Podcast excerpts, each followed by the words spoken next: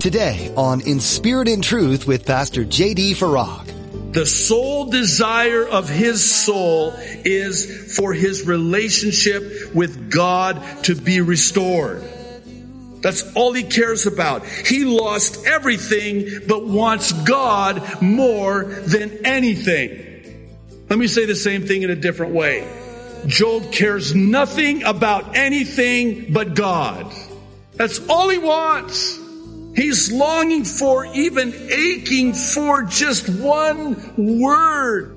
You're listening to In Spirit and Truth, the radio ministry of Pastor J.D. Farag of Calvary Chapel, Kaneohe. Pastor J.D. is currently teaching through the book of Job. Despite all the hardships God allowed him to go through, Job still wanted nothing more than to restore his relationship with him. Pastor JD tells us that this should be our goal, to long for God even if we are in the worst of situations.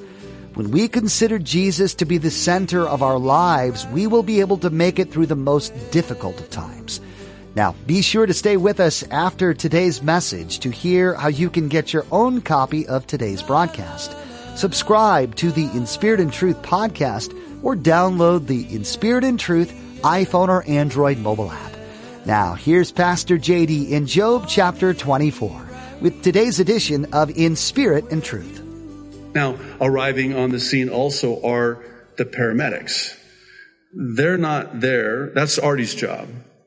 They're not there to find out who's in the wrong, who broke the law, who, who, who ran the red light, causing the accident. Their only concern is to minister to the injured and wounded. They're not paramedics. That's not why they're there. They're there to police him, not to minister to him. They could care less that this man is hanging on by a thread. This man is at the end. And how much more can he take? The Lord knows. The Lord knows how much more he can bear up under. But their only concern is to police him this is, this is quintessential legalism. And you'll forgive the bluntness with which I say this, and, but those of you who, who know me, you're, you're, you're used to it. but when it comes to the legalist, man, I'll tell you, the legalist is only concerned about the law. You've, you've transgressed the law. You've, you've broken the law. You are guilty. You are guilty. And by the way, uh, we're going to, uh, I can't wait, Ephesians 4, Sunday morning, Lord willing. We turn a corner. The, the book of Ephesians is fabulous because the first three chapters are all about what God has done for us. And the last three chapters are all about our response because of what God has done for us. And therein lies the key to living a victorious Christian life. It, it changes everything. And it, it's, it has nothing to do with us trying to be pleasing and acceptable and living lives that are pleasing in the sight of the Lord. When I, I don't want to preach Sunday morning service. This is a little bit of a teacher. This is all I'm going to say. Maybe. But when I fully embrace all that God has done for me, my response to Him comes as a result of knowing what God's done for. me. When, when I consider how much he's forgiven me of. And, and I, I won't, I'll withhold forgiveness from others. When I consider how gracious he's been to me and I'm going to not be gracious to others.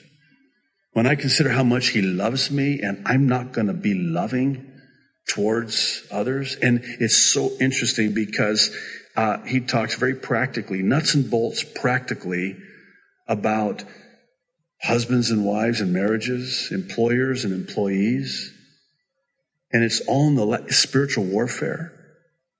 And it all hinges on the first three chapters of all that God has done for us. Exceedingly abundantly above and beyond anything we could have ever imagined or thought of, let alone asked. And that changes a man. You know, when you go through hardship and you're on the receiving end of God's amazing grace, it gives you a compassion for people. When, when you've been broken and crushed and you've gone through unspeakable tragedy and pain and difficulty, it gives you a softness and a compassion towards other people, especially when they're going through something similar to what you've gone through. You just, you genuinely care about them and you genuinely want to minister to them. And that's not what we have here. The harshest people you'll find are those who are the legalists. They're the Eliphazes. They're these guys. They're the police.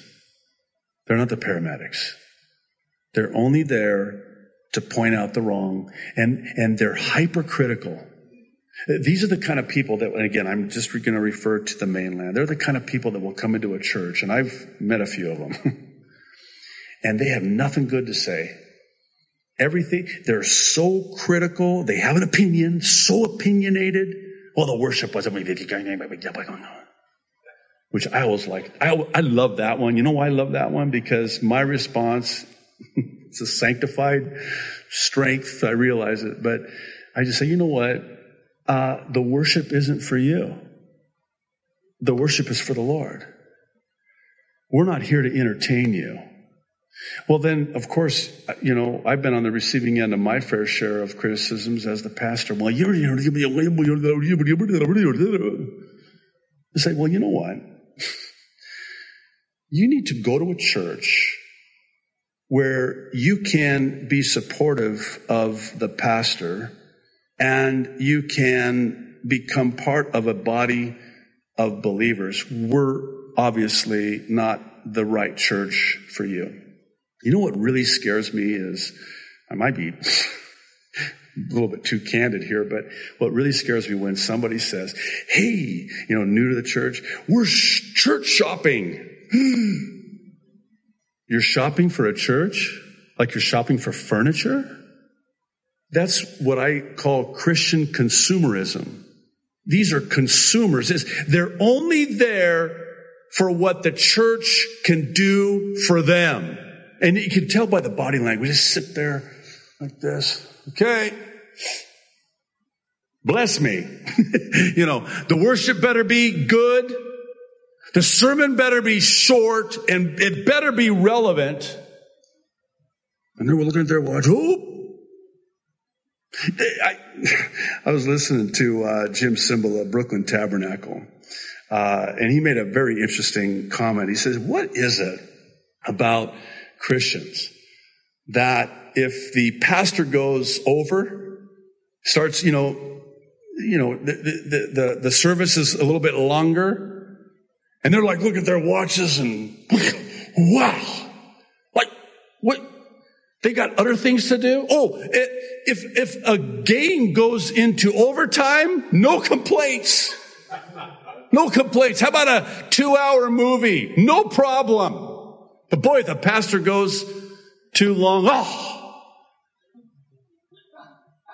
And then he says this, and, I, and it really makes sense to me. And I'll tell you, why would God let people into heaven who don't want to be there?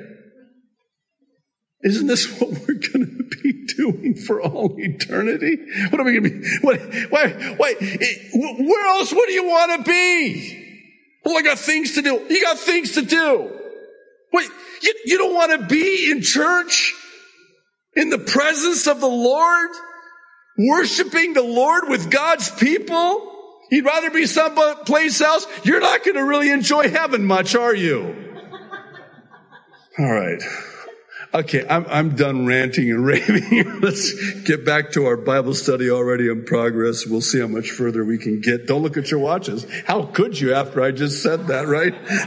you see what I'm doing here? That was pretty good, wasn't it? Kind of, we might go a little bit longer tonight. Not necessarily. Verse one, Job 23. Job's going to answer Eliphaz. Then Job answered and said, even today my complaint is bitter. My hand is listless because of my groaning. Oh, that I knew where I might find him, that I might come to his seat. Ah. I would present my case before him and fill my mouth with arguments. I would know the words which he would answer me and understand what he would say to me. Would he contend with me in his great power? No, but he would take note of me. There the upright could reason with him, and I would be delivered forever from my judge. Look, I go forward, but he is not there, and backward, but I cannot perceive him. When he works on the left hand, I cannot behold him. When he turns to the right hand, I cannot see him. This does not sound like a guy that Eliphaz was uh, describing, does it? Eliphaz was describing a guy that's running from God in his wickedness before God. This sounds like the polar opposite. This sounds like a guy that's just crying out to God, don't hide your face from me. I, I just, I long to see you. I go to the right, I can't find you. I go to the left, you're not there. I go forward, you're not there either. I go backward, I cannot perceive you. Where are you, God? Verse 10, but he knows the way that I take. When he has tested me, I shall come forth as gold. Ah. He, he's right. And it's going to happen exactly as he said.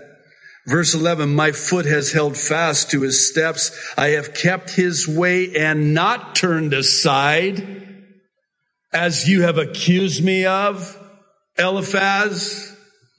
I have not departed from the commandment of his lips, verse 12, as you have accused me of, Eliphaz. I have treasured the words of his mouth more than my necessary food. But he is unique and who can make him change? And whatever his soul desires, that he does. For he performs what is appointed for me and many such things are with him. Therefore I am terrified at his presence. When I consider this, I am afraid of him. For God made my heart weak and the Almighty terrifies me because I was not cut off from the presence of darkness and he did not hide deep darkness from my face. I want you to kind of bear with me and, and hear me out on this because this is very important. It is so vital that we understand this about Job. Now, think this through with me. We've, we've again talked about this prior. I think we would do well to revisit this again. We have a glimpse here into the heart of this righteous man. And this righteous man wants nothing more than to restore his relationship with his God. That's all he cares about. Notice, he never once has asked for a physical healing, right? Am I right? For those of you who have been with us from the beginning of this study through the book of Job, chapter by chapter, verse by verse, have you one time, do you one time remember Job asking for a physical healing? No. Have you ever once heard him in his prayer crying out to God, give me my children back from the grave? Not one time. Not one time.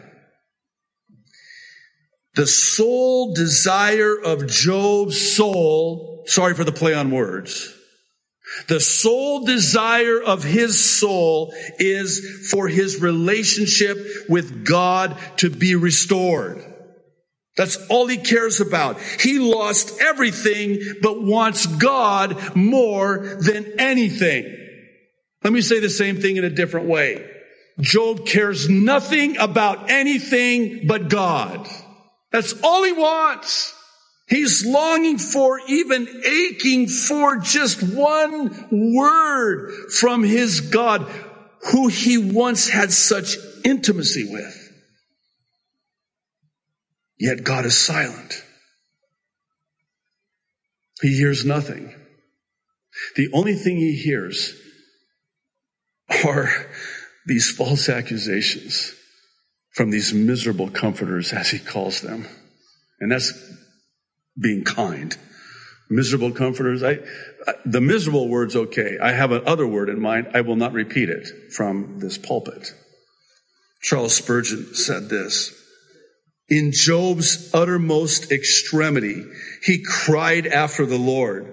The longing desire of an afflicted child of God is once more to see his father's face. His first prayer is not, oh, that I might be healed of the disease which now festers in every part of my body nor even, oh, that I might see my children restored from the jaws of the grave and my property once more brought from the hand of the spoiler. But the first and uppermost cry is, oh, that I knew where I might find him. Who is my God that I might come even to his seat? Even if I could just see him one more time. Feel the warmth of his embrace just one more time. That's all I want. I want nothing more. Chapter 24.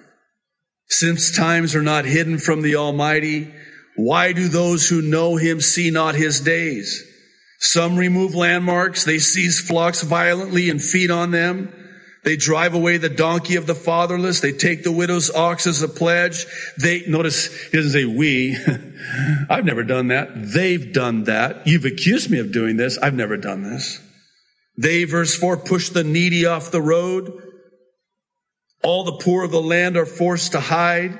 Indeed, like wild donkeys in the desert, they go out to their work searching for food. The wilderness yields food for them and for their children. They gather their fodder in the field and glean in the vineyard of the wicked. They spend the night naked without clothing and have no covering in the cold. They are wet with the showers of the mountains and huddle around the rock for want of shelter. Some snatch the fatherless from the breast and take a pledge from the poor. They cause the poor to go naked without clothing and they take away the sheaves from the hungry. They press out oil within their walls and tread wine presses, yet suffer thirst. The dying groan in the city and the souls of the wounded cry out, yet God does not charge them with wrong. Remember we talked about Oswald Chambers quoted as saying that God never faults a man for despair.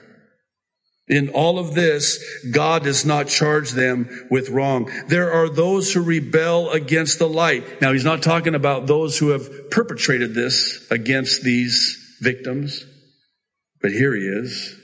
There are those who rebel against the light. They do not know its ways nor abide in its paths. The murderer rise with the light, rises with the light. He kills the poor and needy, and in the night he is like a thief. The eye of the adulterer waits for the twilight saying, no eye will see me. And he disguises his face. In the dark, they break into houses, which they mark for themselves in the daytime. They do not know the light. 4 verse 17, the morning is the same to them as the shadow of death. If someone recognizes them, they are in the terrors of the shadow of death. In other words, they wait for uh, the morning light and they they want to escape lest somebody should notice them in the daylight. They, verse 18, should be swift on the face of the waters. Their portion should be cursed in the earth so that no one would turn into the way of their vineyards as drought and heat consume the snow waters. So the grave consumes those who have sinned. The womb should forget them. The worm should feed sweetly on him. He should be remembered no more and wickedness should be broken like a tree. For he preys on the barren who do not bear and does no good for the widow. But God draws the mighty away with his power. He rises up, but no man is sure of life. He gives them security and they rely on it. Yet his eyes are on their ways. They are exalted for a little while, then they are gone. They are brought low. They are taken out of the way like all others. They dry out like the heads of grain. Now, if it is not so, who will prove me a liar and make my speech worth nothing? You know what? I, I, I hate this because I found myself already just in reading through the chapter, rushing through it. And I don't want to rush through this. Okay. So we're not going to make it to chapter 25. By the way, chapter 25, I think is only like six verses, but uh, I want to pick it up, Lord willing, next week in uh, chapter 24. And I'll leave you with this because, and this is why I don't want to uh, rush through this. This is too important. Uh, and it deals with why it is that it seems that the wicked are allowed to prosper. And I think this is apropos for our day today. It seems that evil goes unpunished. And Job is asking in this chapter, and this is why I want to spend some time, Lord willing, next week where we'll pick it up here. Uh, Job is asking a question that I think a lot of us are asking today. And that question is, why does God seemingly delay in bringing about a just and righteous judgment on those who do evil? Um, I'm going to give you some homework. Is that okay? kind of reminds you of when you were back in school, right? My son Levi was going to uh, come to church tonight and he said, Baba, I've got so much homework. And so I said, okay, I forgive you. You're still saved. You could do your homework. So I'm going to give you some homework uh, for next week. I want you to spend some time in Psalm 73. Psalm 73. Uh, we'll, we'll talk about Psalm 73. It actually answers this question for us. And it's the answer to the question that Job is asking here. And it really comports, for lack of a better word, with the whole dilemma that we see here with Job. And really it speaks to this whole dynamic of how it is and why it is that it just seems like in a world that is waxing more and more evil by the day, they just get away with it. And it gets worse and worse. And nothing happens. And God doesn't judge them. And we want God to judge them. Why does God delay? Why does God delay the judgment on those who do evil? So Psalm 73, Lord willing, next week we'll um, pick it up here. And then um, we'll just do a recap on chapter 24. Chapter 25, yeah, it is only six verses. and, oh, let me just give you some hope. Let me end on a really good note here. This will really encourage your heart. I just got to make sure I'm, I'm uh, on the right page here. Yes, the end of chapter 25 has Bildad's final words, so long, but it's also the end of all three of these guys. They no longer, after chapter 25, speak. We're not out of the woods yet, but after chapter 25, we are we are done with these guys. They, they speak no more. and thank God chapter 25 is only six verses in length when Bildad says uh, his last words. The book of Job shares the story of a man who has lost everything, but still clung to his faith in the goodness of God. This is an unusual concept, especially in a world that typically blames God for the evil that is around the world. God is still good no matter the difficulties you are facing in your own life. God is in control and He will bring things to the conclusion He knows is right and perfect. He provides the peace and comfort you'll need to endure as well. Along with the strength to continue forging ahead. Trust God. He's on your side. We hope you found encouragement and blessing through today's edition of In Spirit and Truth. We'd love to connect with you, so please take time to visit inspiritandtruthradio.com.